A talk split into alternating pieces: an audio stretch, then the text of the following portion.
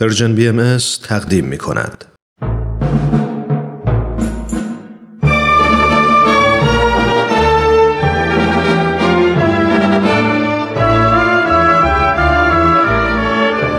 رادمردان جاوید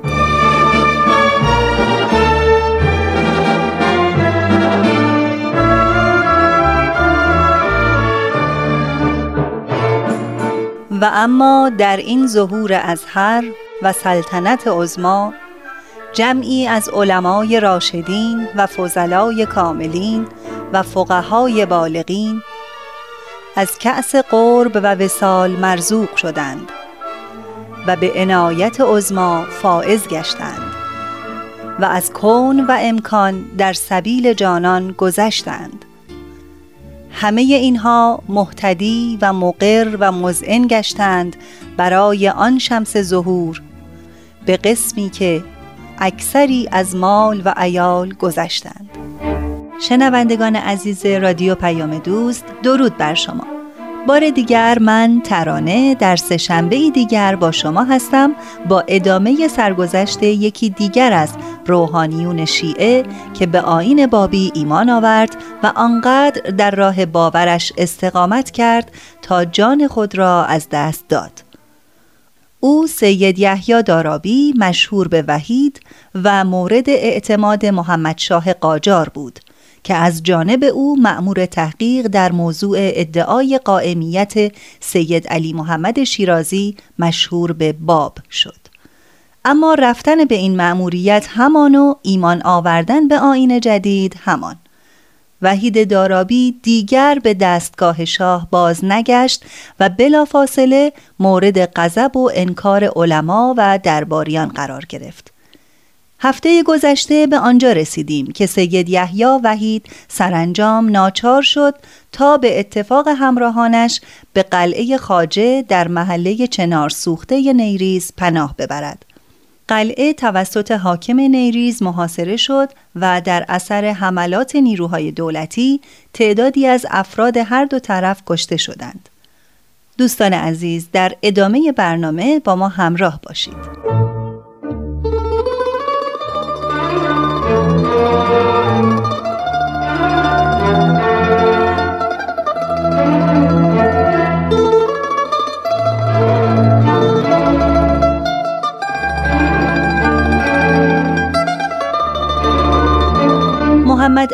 فیزی نویسنده و محقق بهایی در کتاب نیریز مشکبیز می نویسد در این موقع فیروز میرزا نصرت و دوله عموی ناصر الدین شاه والی جدید فارس از تهران رهسپار شیراز شد و خبر شکست حاج زین العابدین خان و پراکندگی و فرار سربازانش او را سخت مسترب و پریشان کرد. به حاکم اوامر سخت صادر نمود که کار افرادی که در قلعه هستند را یکسره کند. او هم قلعه را در محاصره شدید قرار داد و آب را بر روی آنان بست و ریاکارانه به وسیله یکی از اطرافیان شاهزاده والی فارس به جناب وحید پیام داد که خواهش می کنم از نیریز تشریف ببرید. شاید این آتش خاموش شود. جناب وحید به آن شخص گفت به حاکم بگو همراهان من دو پسر من و دو نفر دیگر هستند. اگر توقف من در این شهر سبب این هیجان و آشوب است من حاضرم که از این شهر بروم. دیگر چرا آب را به روی ما بسته اید و ما را محاصره کرده اید و مورد حجوم و حمله خود ساخته اید آیا از فرزند رسول این طور پذیرایی می کنند؟ به حاکم بگو اگر آب و نان را بر روی ما ببندد و نگذارد به ما چیزی برسد من هفت نفر از همین نفوسی را که در نظر او اهمیتی ندارند میفرستم که تمام لشکر او را متفرق کنند و قوای او را شکست دهند.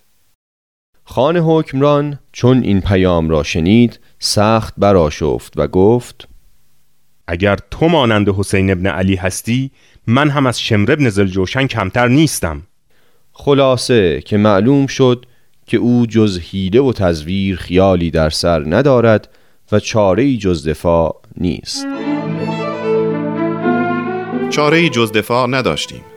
پس شبی دستور دادم که دو دسته هفت نفری از یاران بر مهاجمین که قلعه را محاصره کرده بودند حمله کنند و با کمک عده دیگر از یاران چنان آنها را در آن تاریکی شب شکست داده و مجبور به فرار کردند که علی اصغر خان برادر بزرگتر حاج زین العابدین خان حاکم نیریز مقتول و دو پسرش دستگیر شدند و خیمه و خرگاه او و اموالش کلا به غارت رفت خان هم از شدت ترس بر اسبی پالان خود را انداخت و از معرکه به در برد و رو به فرار نهاد و با بقایای افراد شکست خورده خود به قریه قطره که موتن اصلیش بود گریخت و جمعی از تفنگچیان را به محافظت خود گماشت.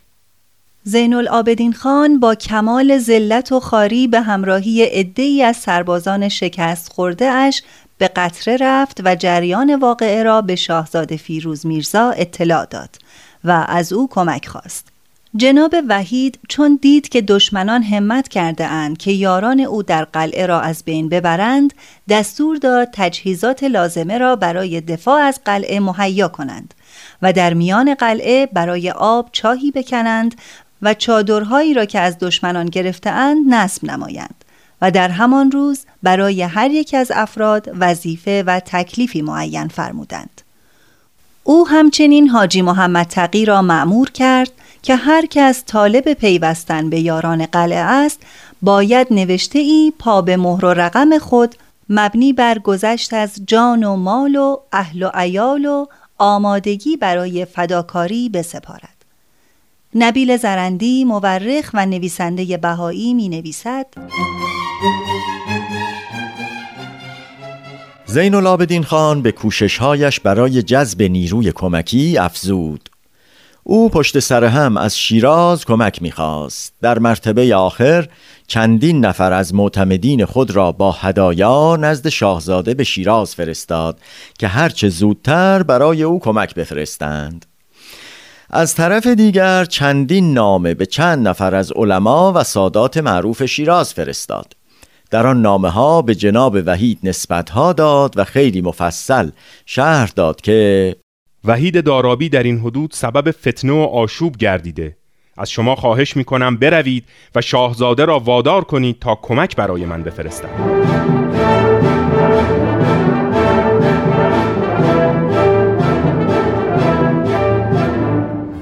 بالاخره تلاش های خان و داد و فقان علما و سادات به نتیجه رسید والی دستور داد دو فوج سرباز و سوار قدیم و جدید به سرداری شجاع الملک نوری سرکرده سواران شیرازی و سرتیب مصطفی قلی خان اعتماد و سلطنه قراگزلو با سه اراد توپ و مهمات جنگی زیاد با سرعت روانه نیریز شدند.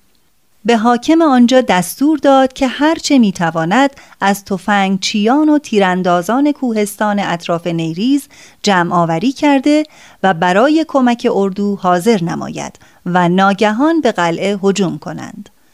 نبیل زرندی در این مورد می نویسد بالاخره شاهزاده عبدالله خان شجاع الملک را با فوج همدانی و سیلاخوری و توپ و سایر لوازم به کمک زین العابدین خان به نیریز فرستاد و دستور داد تا از نقاط مجاور مانند استحبانات و ایزج و پنج معادن و قطره و دهچاه و رستاق سرباز بگیرند.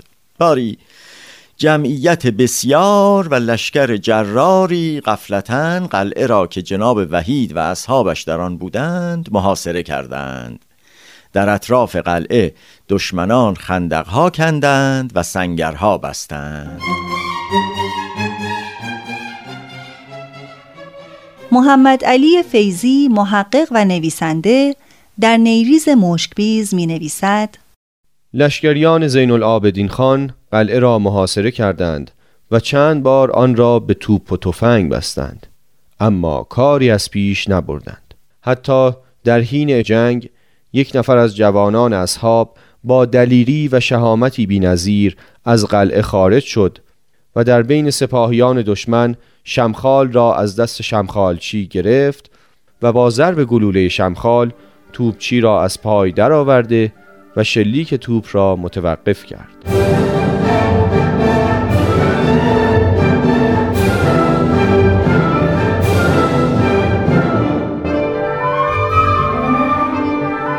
شب دوم غلام رضای یزدی را خواستم و به او دستور دادم که با چهارده نفر از یاران از قلعه خارج شود و دشمن را پراکنده سازد.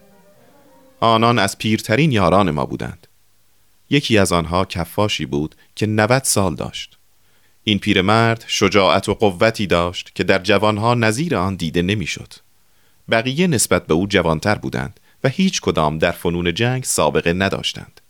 اما به قوت ایمان هر مشکلی در نظر آنان آسان بود. سن و سال در نظر اینها مهم نبود. زیرا اینها افرادی بودند که با استقامتی شدید به رساندن پیام الهی به مردم اقدام کرده بودند. آنها معمور بودند که به مجرد خروج از قلعه همه با هم فریاد الله اکبر بلند کنند و به میان لشکر دشمن حمله نمایند. نبیل زرندی می نویسد به دستور جناب وحید این جمع مسلح بر اسبها سوار شده از قلعه بیرون آمدند و به قلب لشکر حکومت حمله بردند. به گلوله های توپ و تفنگ که مانند باران بر آنها میبارید اعتنایی نداشتند. جنگ هشت ساعت ادامه داشت. از شجاعت پیروان آین جدید رؤسای لشکر دشمن حیران شده بودند. از نیریز پشت سر هم برای کمک به این گروه کوچک که در مقابل لشکریان با کمال شجاعت در آن مدت طولانی پایداری کرده بودند کمک می رسید هر وقت که کار جنگ و جدال بالا می گرفت زنهای نیریز از جمیع جهات از بالای پشت ها با صدای بلند یاران قلعه را به شجاعت و اقدام تشویق می نمودند و از مشاهده جانفشانی آنها هلهله می کردند. صدای زنها و صدای گلوله های توپ و فریاد الله اکبر یاران در بین جنگ و جدال به هم آمیخته می‌شد و بر فریاد زنها و استقامت مردها در مقابل حجوم اعدا میافزود.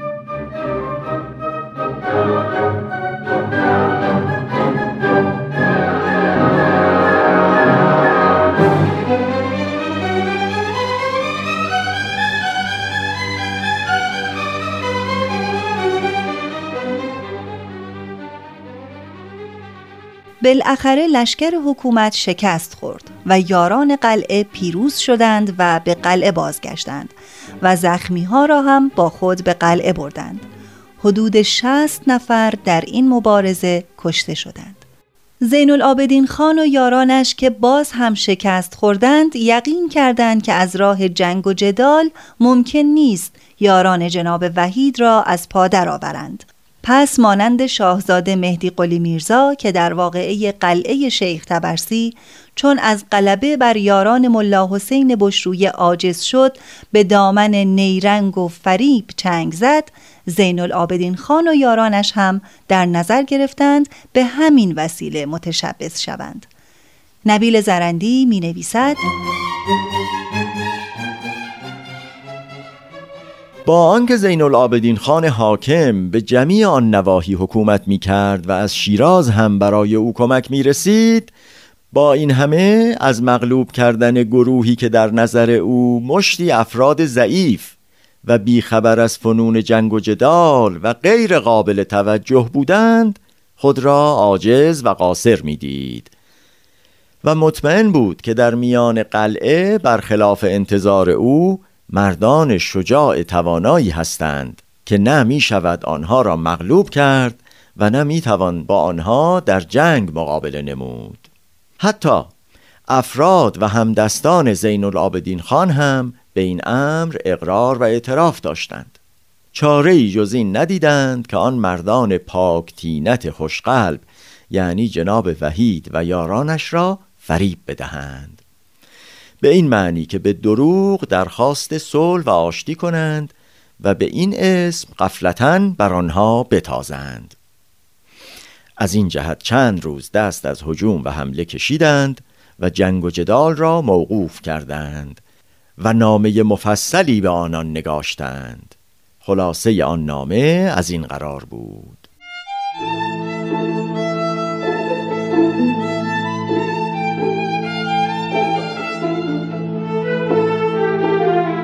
ما تا کنون نمی‌دانستیم که شما دارای ایمان هستید و به حقیقت دین و آین شما پی نبرده بودیم خیال می کردیم که هر یک از شما مخالف دین مبین اسلام است و چنان می پنداشتیم که حرمت قواعد اسلام را مراعات نمی کنید. از این جهت به مخالفت شما قیام کردیم و می خواستیم دین و آین شما را از بین ببریم. در این اواخر فهمیدیم که شما مقصود سیاسی ندارید و هیچ کدام مایل نیستید که برخلاف قوانین دولت رفتار کنید.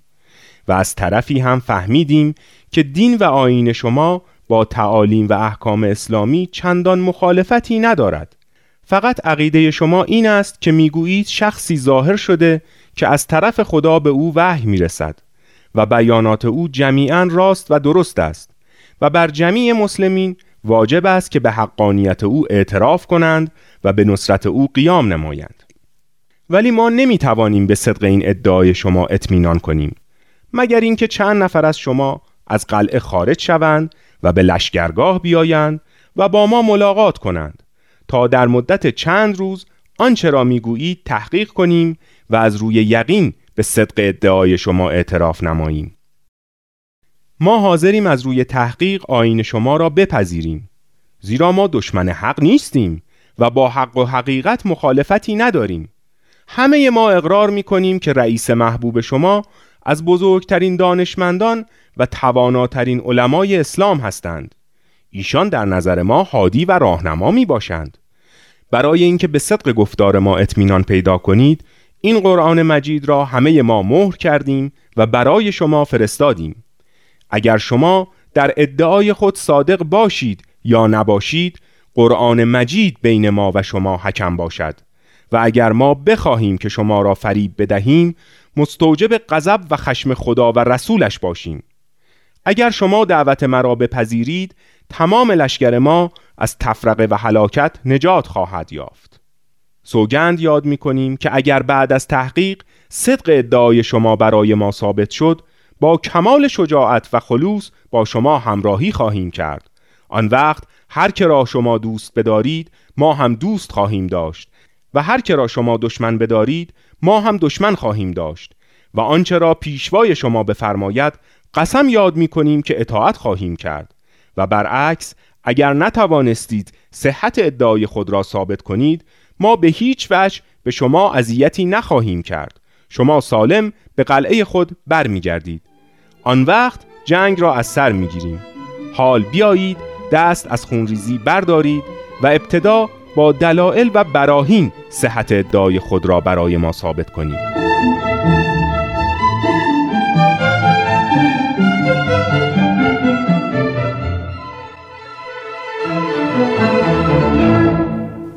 ترتیب چون فرستادگان با قرآن و عهد و پیمان به حضور جناب وحید رسیدند و ایشان قرآن مهر شده و نامه سران اردو را ملاحظه نمود قرآن را بوسید و این آیه را تلاوت کرد. انا لله و انا الیه راجعون. و با آنکه به خدعه و تزویر و سر زمیر آنان واقف بود گفت ما قول آنها را به احترام قرآن قبول می کنیم تا آنها خود از خدعه و تزویر خودشان شرمسار شوند و ما حقیقت امر را یک بار دیگر برای آنها آشکار سازیم. من کاملا می‌دانم که اینها راست نمی‌گویند. می‌خواهند ما را فریب بدهند. ولی بر خود واجب می‌دانم که دعوت آنها را قبول کنم و مرتبه دیگر فرصت را قنیمت شمرده حقیقت امر الهی را برای آنها واضح و آشکار سازم.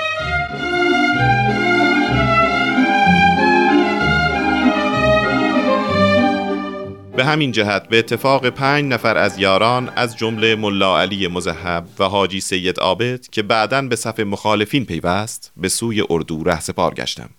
یاران عموما نگران بودند و اعتمادی به قول و قرار رؤسای اردو نداشتند و از من می‌خواستند که از رفتن نزد آنان منصرف شوم. ولی نپذیرفتم و به همه یاران دستور دادم که دست از جنگ بردارند و در انتظار باشند تا خبر برسد.